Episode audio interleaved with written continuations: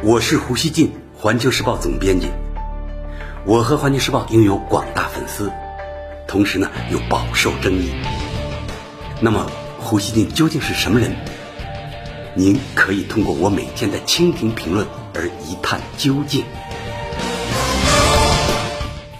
大家好，根据国家卫健委十七日公布的数据，截至十六日二十四时，全国新增新冠肺炎确诊病例。两千零四十八例，其中呢，除湖北以外地区新增确诊病例一百一十五例，已经连续第十三天呈下降态势。当然了，还是啊，嗯，这个数据呢是老胡做这个节目的时候夜里的数据，但是呢，到嗯大家明天听到的时候呢，数据又变了。美国《纽约时报》说，这一趋势表明。几周前看起来似乎可能失控的疫情，现在得到了遏制。专家们认为，这很大程度上得益于中国政府采取的严控措施。新南威尔士大学的生物安全专家麦金泰尔说：“感染者总数仍在增加，但速度没有之前那么快。”奥地利 ORF 电视台将这称为来自中国的积极信号。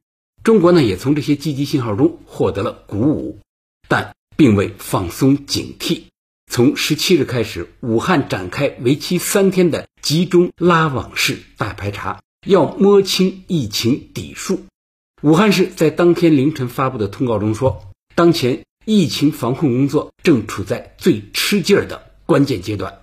南华早报说，整个湖北都升级了疫情防控措施，这里呢被视作。打赢疫情阻击战的关键战场，而在其他地方，在疫情可控的情况下，中央政府正在阻击疫情和恢复正常的生产生活需求之间寻找平衡。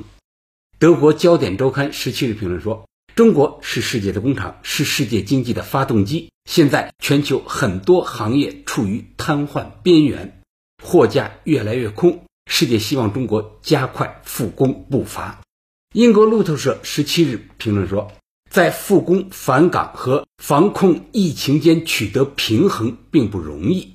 对于今年只剩下十个月的时间而言，让劳动者尽快返工复岗，显然是当前稳经济，尤其是稳就业的现实需要。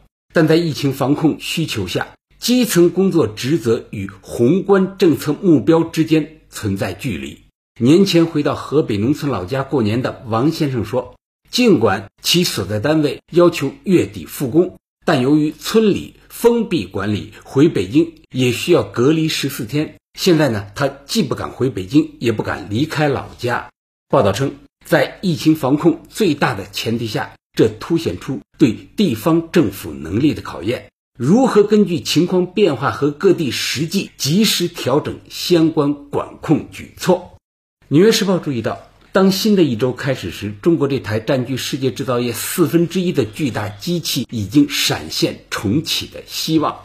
十七日，日本丰田在长春和广州的工厂恢复了生产。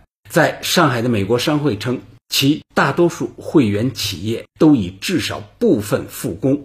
该报说，中国政府着手让道路重新连通，农业部门要求。撤掉阻止牲畜和动物资料运输的路障，虽然困难不少，但中国正努力复工。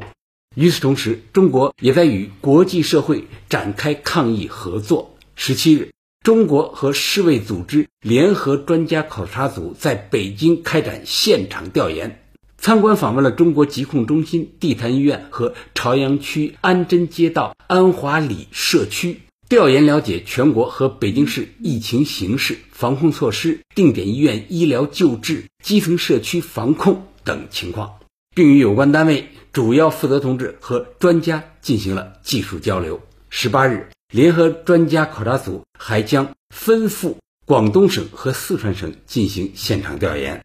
目前呢，世卫组织和中国国家卫健委均未透露专家考察组的具体名单。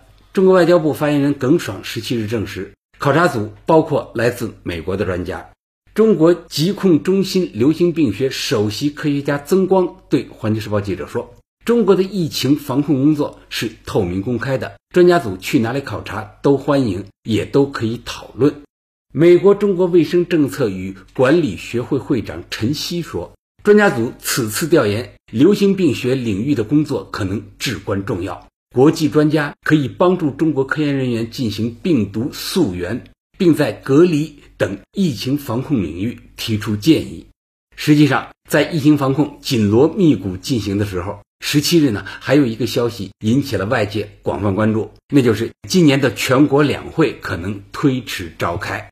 路透社报道说，中国人大委员长会议十七日建议推迟举行今年的人大会议。同一天，政协主席会议也研究了推迟举行今年政协会议。美国彭博社认为，中国是在努力遏制新冠疫情之际。做出上述考虑的，如果推迟召开最引人注目的年度政治会议，将是数十年来的第一次。新加坡联合早报说，在当前新冠疫情仍然严峻的情况下，相信今年的中国两会大概率会推迟。此举一方面可以避免各地人大和政协代表前往北京，增加交叉感染、传播病毒的可能；另一方面呢？则让中央和地方政府能够集中全力防控疫情。香港南华早报十七日报道说，在解释委员长会议提出这一议程有何考虑时，全国人大常委会法工委发言人臧铁伟表示，推迟会议有助于确保聚精会神做好疫情防控工作。该报援引香港学者的话说，推迟人大会议表明北京应对疫情的决心。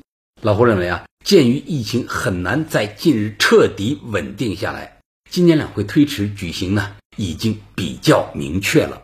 每年举行人大会议是宪法规定的，也就是说，两会怎么着都要召开。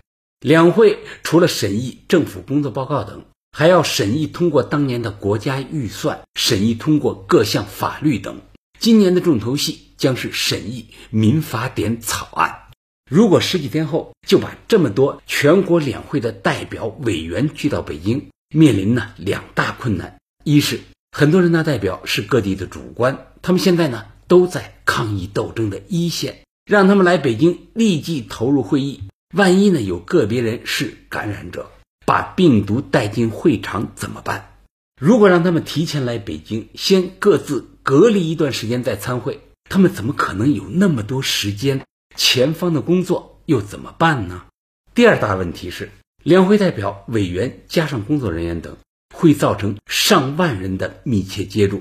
在目前这个状况下，这在整体上就不安全。每年全国两会举行的通常日子呢，距现在呢只有两周多了。如果按期举行，综合风险确实比较高。那么推迟一段时间举行两会的条件是否？就可能相对成熟呢？我觉得啊是有可能的。